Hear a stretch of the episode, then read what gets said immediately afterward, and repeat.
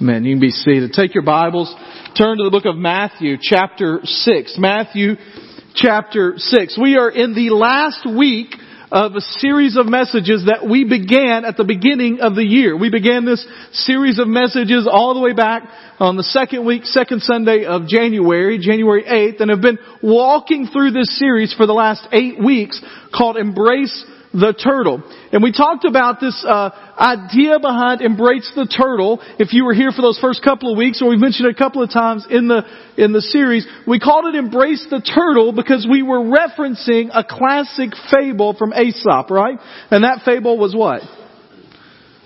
The tortoise and the hare, alright? So we've been talking about that in the classic fable of the tortoise and the hare, there's the story that they had a race one day and that the hare gets out to a big lead and then gets distracted by all the pretty things around or food or takes a nap and then the tortoise on a slow and steady pace just keeps moving and as he just keeps moving, he ends up winning the race in the fable. And I know some of you thought, well that's just a fable.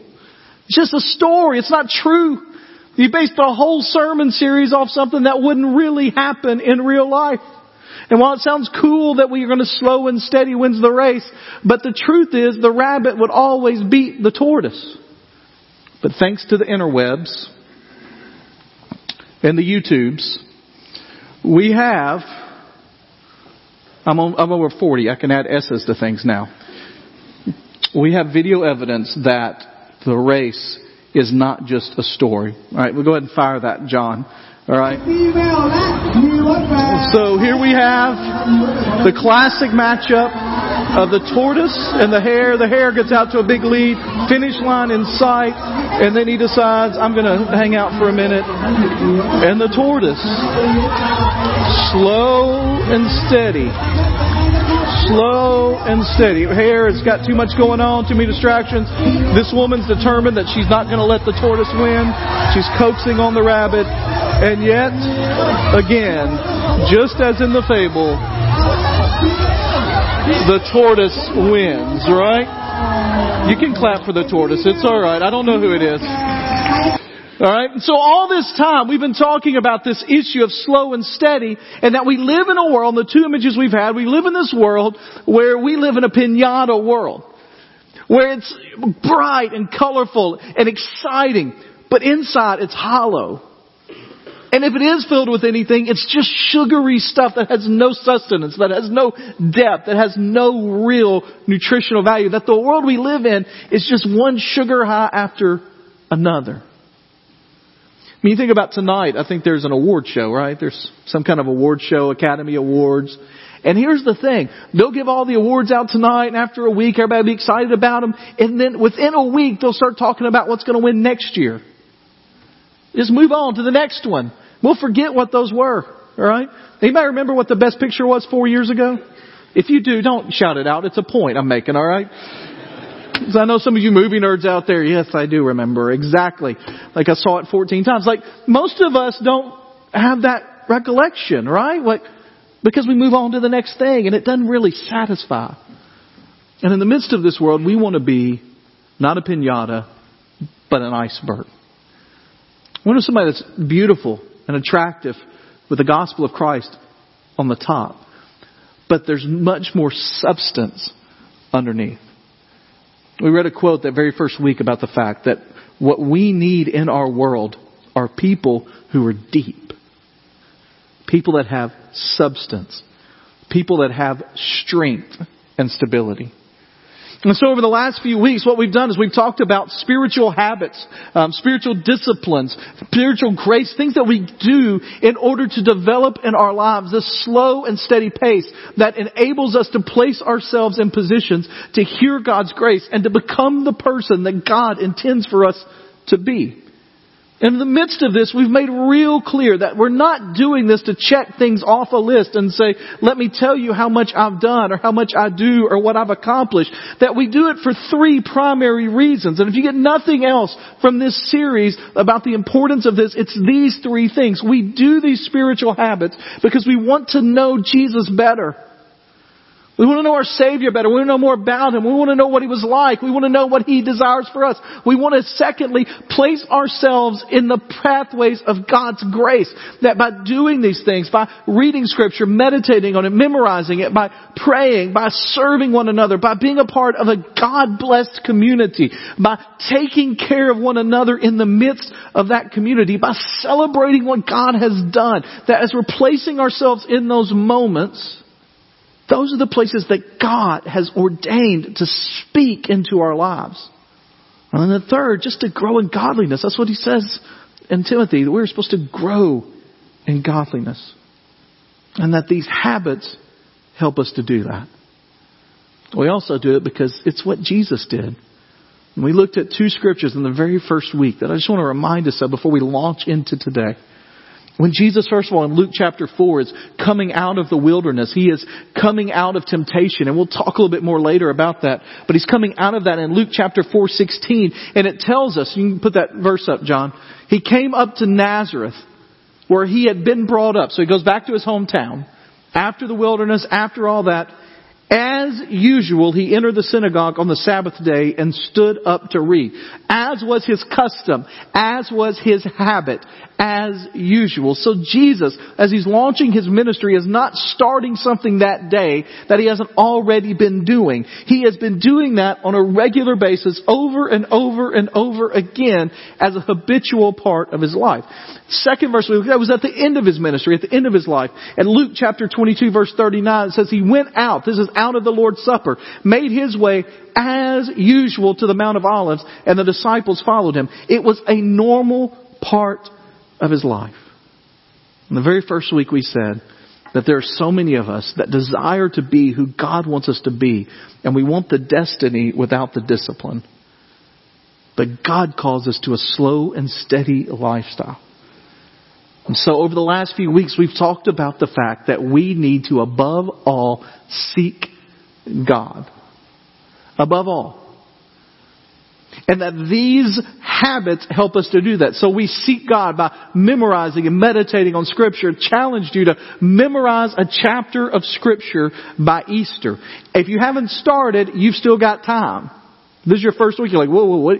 I didn't sign up for that. Why did I get in there, right? Seek God by memorizing, meditating on scripture. Seek God by praying, by exchanging our wishes for what God desires in our lives. Exchange um, what we want or our agenda is for God's. Now we seek God through serving each other by working together, working for the benefit of the congregation. We seek God in the midst of community, unified, God honoring community. And then we seek God through celebrating Him. We do that because Matthew tells us to do that.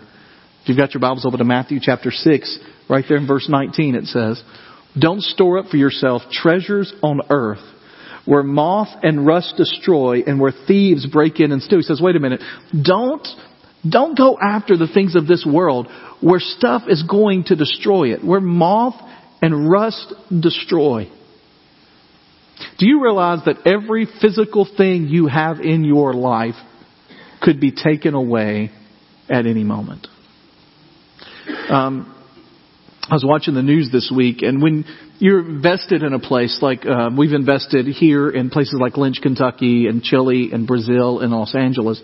When you're invested in a place, you kind of keep track with news. Your, your ears perk up when you hear news about places, and um, you know I, I follow uh, news that I hear about Los Angeles. I'm intrigued by it because I've been in the city, because I know people that are planning churches in the city, because we have people that we care about in the city, and so you listen a little more closely. Um, I don't know if you've seen or not, but Los Angeles has had for them strange weather over the last few weeks, right? And so um, normally Los Angeles doesn't get much rain. In fact, they've been in a drought for years. And normally you don't want to. I've got app on my phone where you know you've got a list of cities you can see the weather, and one of those weather cities is Los Angeles. All right, and generally you don't like to compare what's happening here with Los Angeles. But last Friday, when it's 78 degrees and sunny, I thought, this is a day, I'm just gonna see what's happening over there. And I looked and it was 62 and rain and I was like, hmm, we got better weather than you do right now, alright? 348 days out of the year, that is not true. But if you've seen, there's been this massive rain. I was watching the news. I heard in my background, I heard Los Angeles and saw this picture. I actually showed this picture in the office some that there was this house, beautiful house. You know, no telling how much in California it cost. And part of what's happened with the flooding, with the rain out there, is some of the spillways have overflown. And there was this picture of this beautiful house sitting right here. And behind it, I don't know how many, you know, perspective you don't know, but not very far, was a spillway that had failed and it looked like a waterfall. And it was coming directly for that house. And the caption just said, houses in complete destruction, path of the rain. And I just thought, man, when those people built that house, when those people have lived there for the last many years, like, if you would have told them, hey, that spillway behind your house is going to overflow because y'all have had too much rain, I think you were nuts. Jesus says, don't work to store up for yourself treasures on earth where moth and rust destroy and where thieves break in and steal. He says, instead, next verse, store up for yourself treasures in heaven where neither moth nor rust destroys and where thieves don't break in and steal. Place your reward in heaven, for where your treasure is, there your heart will be also. We talked about this verse actually and linked together a couple of weeks ago. This idea that for many years I read that verse incorrectly. I've said that in this place even in the last few years. I read that verse to say where your heart is, there your treasure will be. The idea was, in my mind when I read it, I thought wherever I really love, whatever I care about, I'm going to send my treasure. But that's not what Jesus says. What Jesus says is where your treasure is, your heart will follow. Where you give your time, where you give your money, where you give your scheduling, where you give your attention, where you give your thoughts, your heart is going to follow what you've already invested in. And one of the reasons we've talked about these habits is because what happens when you begin to pray, when you begin to seek God in His Word, when you begin to serve one another, when you begin to put together the fellowship that you're living together here, when you begin to celebrate what God is doing, suddenly you are placing your treasure in heavenly things. You're placing your hope in heavenly things. And as your treasure goes, your heart will follow. And so as you're seeking God in His Word, you become more like God because your heart is naturally following what you're already investing in. And in Matthew 6:33, a verse that you have heard and know. He says, to sum up this whole section, seek first the kingdom of God and his righteousness and all these things will be provided for you. So over the last few weeks, that's what we've been talking about. Seeking first the kingdom of God through memorizing, meditating on scripture, through prayer time, through service, through celebration, through community. And today we're going to end our series by talking about seeking God through fasting. And the look on your face right now is the most excited I've seen. Okay, that's not true at all. You look petrified like, oh. It's like you want to say, and all God's people said, Amen. Alright, okay, let's just get through this one. Some of you are like, I was kind of hoping you forgot this one. Like, I think you mentioned it earlier, and I thought, well, we hadn't talked, we don't, you know, let's just kind of don't worry about that. Let's just move on. But today we're going to talk about it because here's what I believe. That fasting can be one of the most important and life-giving ways to seek first the kingdom of God. And I know that when I say it, you don't have to go, whoo, it's exciting, can't wait. Like in fact, I didn't put anything on social media this week. Like this week we're talking about fasting. Because people would have, you know what, I think I'm going to fast from church this week. I don't think that I really need to, need to give that up for, uh, fast there, right? As a staff, we're reading a book I highly recommend called Habits of Grace. Um, and there's a quote in that book about fasting that I just love. We talked about in our staff meeting, and it says this: Our problem might be how we think of fasting. If the accent is on abstinence and fasting is one mere duty to perform, then only the most iron-willed among us will ever get over the social and self-pampering hurdles to actually put this discipline into practice. We're going to hold it there for a minute. There's a second part of the quote. I want to hold it there for a minute because here's the thing. This is so true. We hear it just as, man, I got to stop doing that or I can't eat for a month or I can't do that for six weeks or whatever it is. If that's the way we think of it, just getting away from something, then only those of us that grit our teeth and bear down and get through whatever. That military mindset, I'm just going to make it through whatever. Survive and advance. Only those of us that do that will ever get over the self-pampering hurdles. I love that phrase. This idea that we live in a world that consistently tells us, you do what you do. You be who you are. You give yourself. You've earned it. You deserve it. Take care of yourself. We will not get over that hurdle unless we see it as something different. But if we are awakened to see fasting for the joy it can bring as a means of God's grace to strengthen and sharpen Godward affections, then we might find ourselves holding a powerful new tool for enriching our enjoyment of Jesus if we can get past that it's just giving up something and see it as an opportunity for God to speak into our lives, for God to move in our hearts, for God to do something new within us, if we could move past the just giving up to what will it benefit, what will it bring, how will it help, then we might understand that it's one of the most powerful tools for enjoyment of Jesus. And so today, my goal, my task in the next few minutes is to try to give you a picture of why we do it and some practical tips for it. Because here's the deal, as you can imagine. Just like I called you to memorize a chapter of Scripture when we talked about memorizing Scripture, I think you know what the application at the end of a sermon on fasting might be. It's not go eat more. Let's not indulge more in entertainment. All right? And so I want to build a case and then give some practical stuff and then challenge you with fasting. First question you got to answer is why? Why is this important? Why is this a part of what we do? Why is fasting one of the most powerful tools for the enjoyment of Jesus? And the first reason is simply this. Jesus assumes we will fast. He doesn't even command it. He just assumes it'll be part of our lives. You got your Bible open to Matthew chapter 6. Here's the thing, alright? This is kind of interesting, kind of cool, alright? So we were there. Most of you know the passage of scripture that I read from 619. Don't store up for yourself treasures on earth where moth and rust destroy and where thieves break in and steal. Let me ask you this question, okay? If you're there, how many of you have a Bible that has like headings above sections of scripture, right? So what's the heading above verse 19? Anybody got one above 19? God and possessions, alright? God and money, God and treasure, alright? Alright, just look at the, ske- the section above that, alright? What's the section above that called? Fasting, alright? So here's the deal. When Jesus spoke the Sermon on the Mount, let me ask you a question. This is a rhetorical question. I'll give you the answer. The answer is yes, alright? But I'll give you a chance to say it in a minute. When Jesus spoke the Sermon on the Mount, He preached this message. Do you think Jesus understood how to put together a sermon? Yes, there you go. That's easy, right? I give you the answer, right? Open book.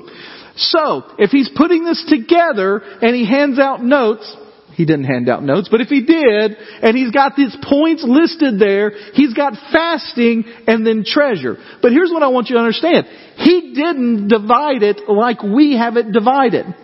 It's divided for you to be able to find it. Because it'd be very hard if I said, take your Bibles, turn somewhere in the first third of Matthew to the area where the Sermon on the Mount might be, and look for this few words that I'm going to tell you about. Instead, we have developed a system where I can say, turn to Matthew chapter 6 verse 19. So when Jesus spoke this, there wasn't a break there. So he said it like this. Whenever you fast, don't be gloomy like the hypocrites, for they make their faces unattractive so that their fasting is obvious to people. Truly I tell you that they have their reward. But when you fast, put oil on your head and wash your face, so that your fasting isn't obvious to others, but to your Father who is in secret.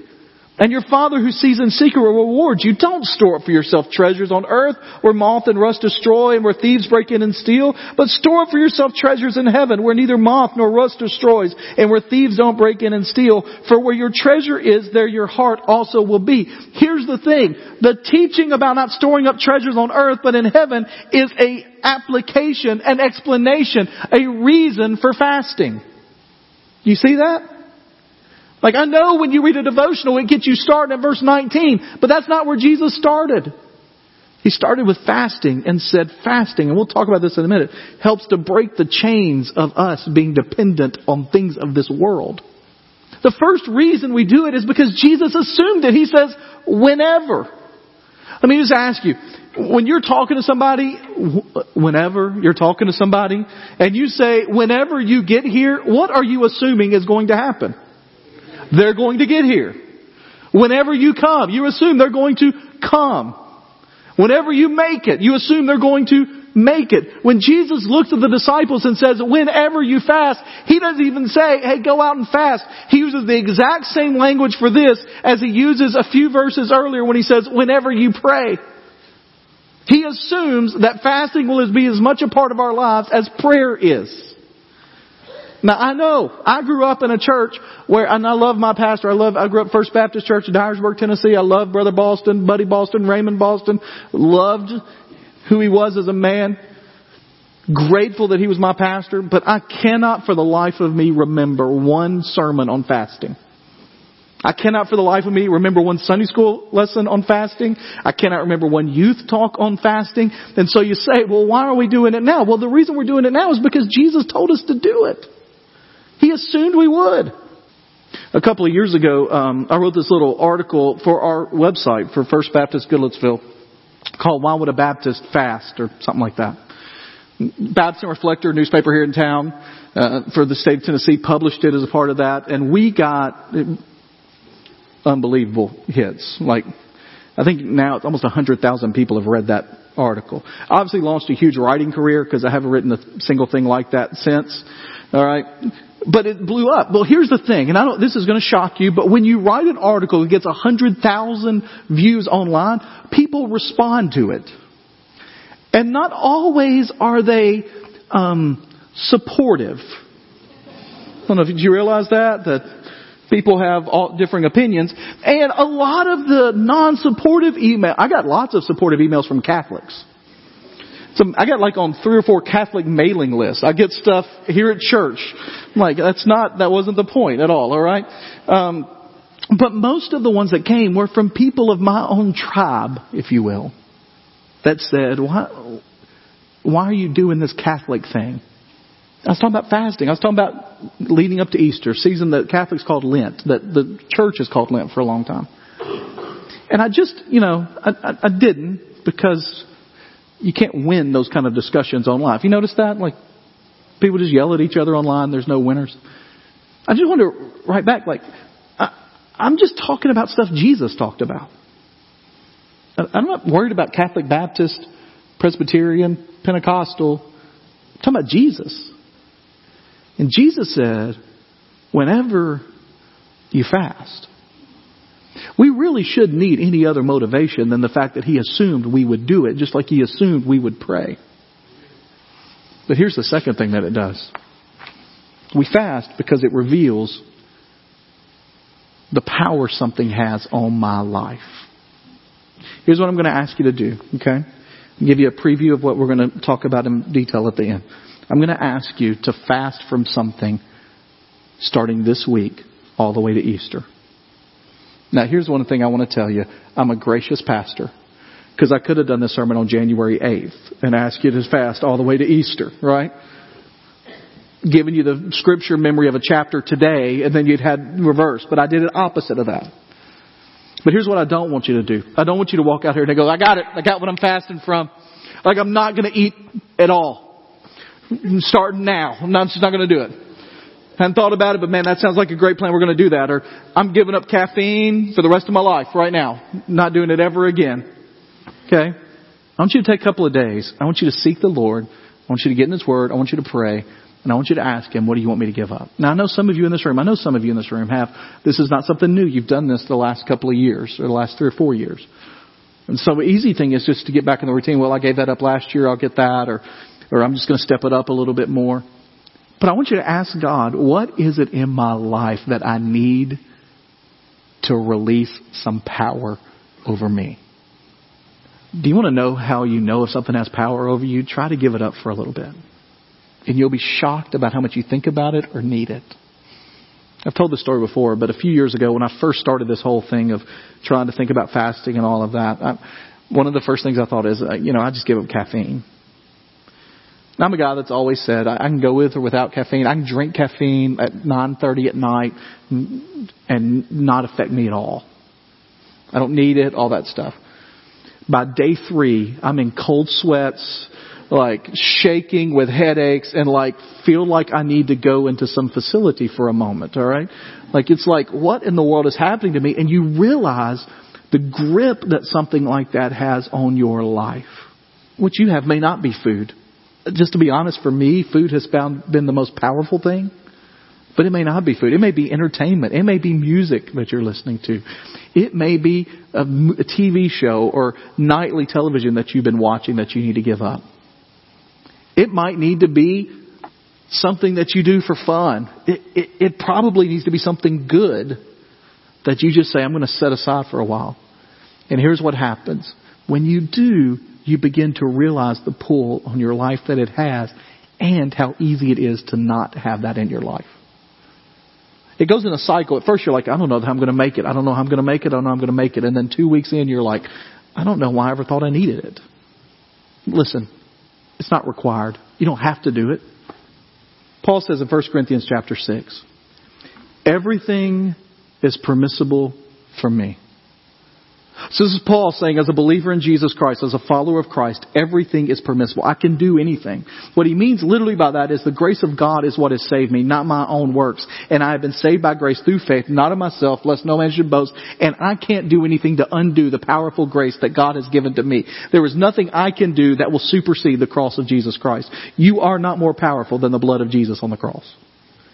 And so he says, he's talking to the Corinthians. Corinthians got lots of messes. They got guys living with their stepmothers, trying to make everybody think it's okay to do that. They got people getting drunk on the communion wine before anybody else can get there to take it because they're just indulging too much. They have divisions within their church. They have people squabbling over how you can use your gifts in the worship center and people running up and down the aisles and people putting immodesty in the midst of worship. They got problems everywhere. And one of the questions that Paul gets asked is, okay, we go to people's houses we're trying to reach them with the gospel. They serve food that has been sacrificed to idols, the leftovers. Can we eat it? And Paul is like, listen. And he goes, here's the truth. And he'll tell them, like, there's nothing in that food that is actually, because the idol's not real, the food isn't sacrificed to an actual idol, so there's nothing wrong with the food. He says, everything is permissible for me, but then, you see those dots?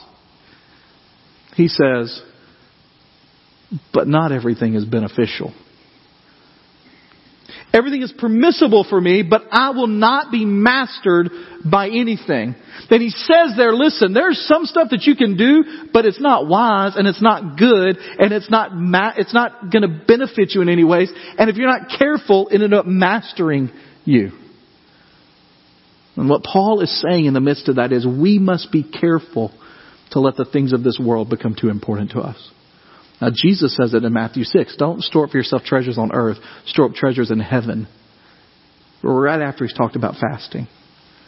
Now he goes on, Paul does in the next part of that. He says, food is for the stomach and the stomach for food.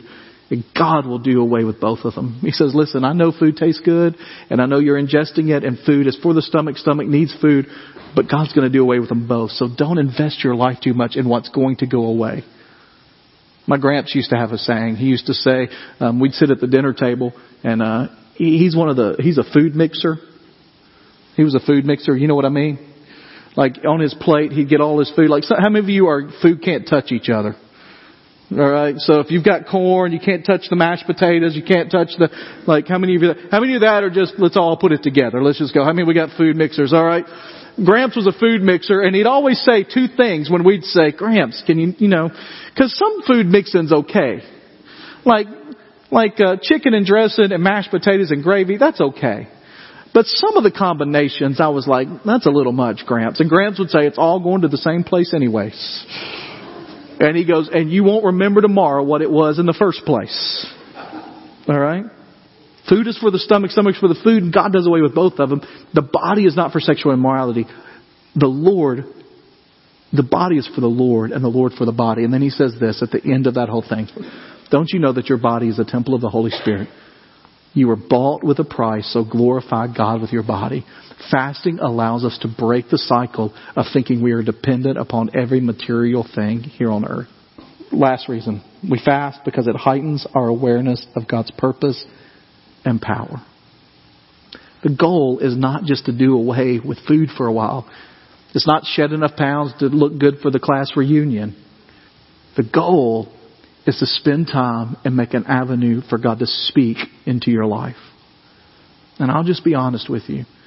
There are very few things in my life that heightens my awareness of my need and my desire for God like fasting.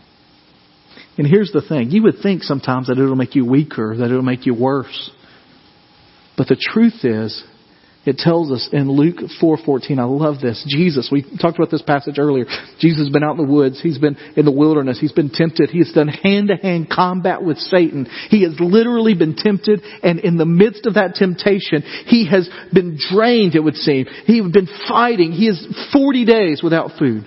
And in Luke 4:14 it says that Jesus came out, returned to Galilee, and instead of saying that he came out crawling and in pain and in weakness, it says that he came out in the power of the Spirit. You see, when you choose to fast and you do it for the glory of God, you won't come out weaker, you come out stronger, you come out more aware, you come out more alert, you come out more on your game, you come out sharper in your mind, you come out and sharper in your spirit, sharper in your heart, more in touch with the real and less caring about the superficial nature of life. That's why we do it. Jesus assumed we would.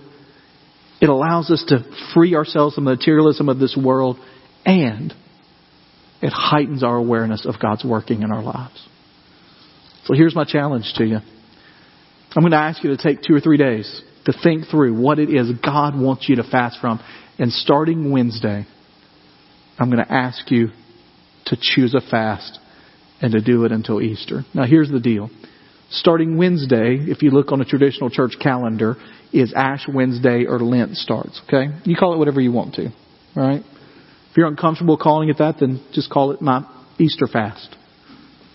But from Wednesday until Easter is 40 days, not counting Sunday. And 40 is a significant number in Scripture. 40 years in the wilderness, 40 days of temptation for Jesus, 40 years for Moses. 40 is a significant number. I'm going to ask you to begin a fast on Wednesday. I'm going to give you some real practical steps in just a minute, but here's what I want you in the midst of your fast to do. To pray that God would give you an understanding of His purpose for your life and the power to use it. And I'm going to ask you as a church to pray that God would give us an understanding of our purpose and our future for our church. As a community of believers doing this together. Five real quick tips. First of all, when it comes to what you choose, challenge yourself, but be realistic. Some people give up stuff that won't matter at all in their lives. They've never watched an episode of The Bachelor in their life and they say, I'm just going to give up The Bachelor for Lent. Alright? If you haven't watched an episode of Bachelor in your life, you're already blessed beyond measure, so don't worry about that, alright? Can I get an amen in the house of the Lord? Give up something that you actually will miss. Right? Also, this doesn't mean give up something bad. Like if there's something that is hindering your walk with Christ and it's a sin, Lent is not the time to say, I'm just going to give up this sin for a few weeks. Like, stop. Right? I mean, people will say that. I'm going to give up excessive drinking for the Lent. No, stop. All right? Let's give that up. Be realistic. Choose something that you're going to miss. At the same time, don't choose everything. Don't be the person that's like, all right, starting Wednesday, no caffeine, no chocolate, and no red meat. And then nobody wants to be around you for like a week. Like, your fast is not an attempt to be the grumpiest person on the planet, alright? Challenge yourself, but be realistic. Choose something that you will miss, that is emotionally tied to you, spiritually tied to you, physically tied to you, and that you will miss. But be realistic about it. Also, if you've never done a food fast, do not think starting Wednesday you're not going to eat for 40 days. It's not healthy. It's not good. All right? Be realistic. Secondly, don't flaunt your fast, including social media. Don't put out for social media, uh, just need everybody on Facebook to hold me accountable. I'm being real spiritual this month and I'm not going to do anything with, uh, I'm not going to drink any caffeine this month. I'm not going to watch any television at all. No entertainment, no movies, no, no music. I'm going to listen uh, to none of that. I just need y'all to know And there, I guarantee there'll be posts on Wednesday that you'll see. Okay? It goes back to what Jesus said. This is in Matthew chapter 6. Whenever you fast, don't be gloomy like the hypocrites.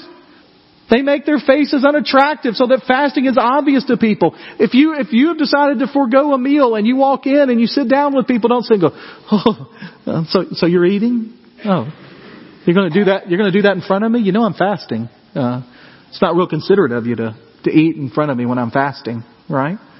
Like, don't make people feel bad that they're not doing what you're doing. Don't make yourself feel spiritual. they're not fasting from anything. I must be really good this week. Like, don't flaunt it. He says, look normal, do normal, act normal. Now, yes, you're going to have to tell some people in your life. In fact, I would suggest you get a couple of people that can hold you accountable. Because here's the truth, you're weak. It's going to be harder than you expect. Don't flaunt it. Thirdly, practice addition. Add something to your life that will help you to navigate spiritually what is happening. So if we talked about one of these habits, maybe you're not in the habit of reading your Bible every day. Maybe you're not in the habit of praying every day. In, addition, in, in place of what you are doing, what you are giving up, place something new. Read a book that will help you towards your, your um, knowing Christ. Read the New Testament in that time. Fourth, feast on Sunday.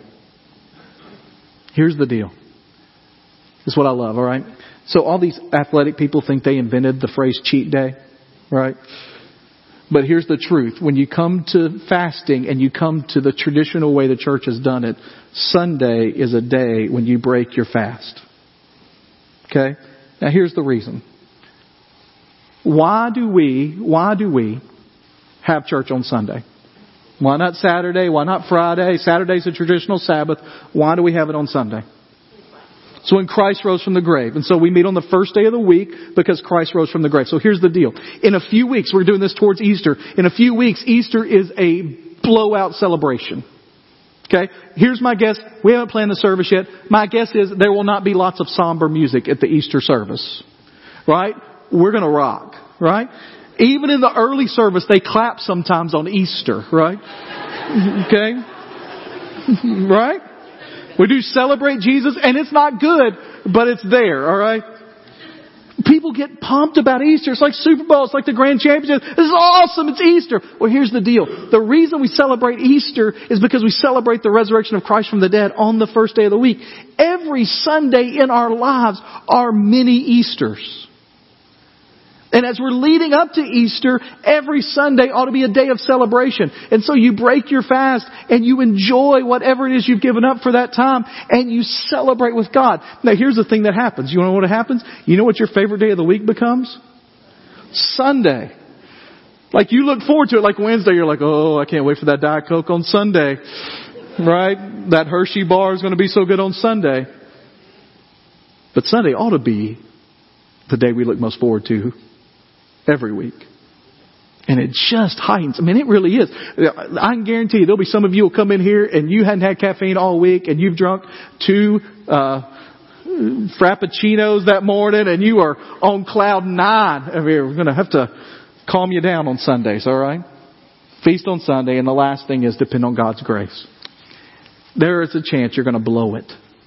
You're going to wake up in the kitchen floor with Hershey all over your face. Alright? And when you blow it, realize it's not dependent on you anyways. Don't say, well, that's it. I messed up. I'm not, I'm done. I can't do this anymore. You just depend on the same grace that God gives you every day of your life. And you just trust Him. This Wednesday, man, you know what? You know what's exciting to me? And I know that sometimes this kind of stuff doesn't excite you. That's okay.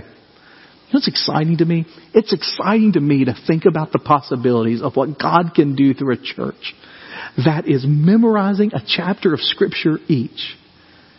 That is committed to following the Lord through fasting for 40 days. That is regularly praying and coming together in community, serving one another, celebrating Jesus. Man. If you look in scriptures, whenever God wanted to move, He called His people to a fast. And that's what I'm doing. Because I believe God's got some amazing things for this church. But I also think He's waiting to see if we're ready to go. So, you don't have to. Your salvation's not depend upon it. But man, I believe you would experience the grace of God if you did. Let's pray together.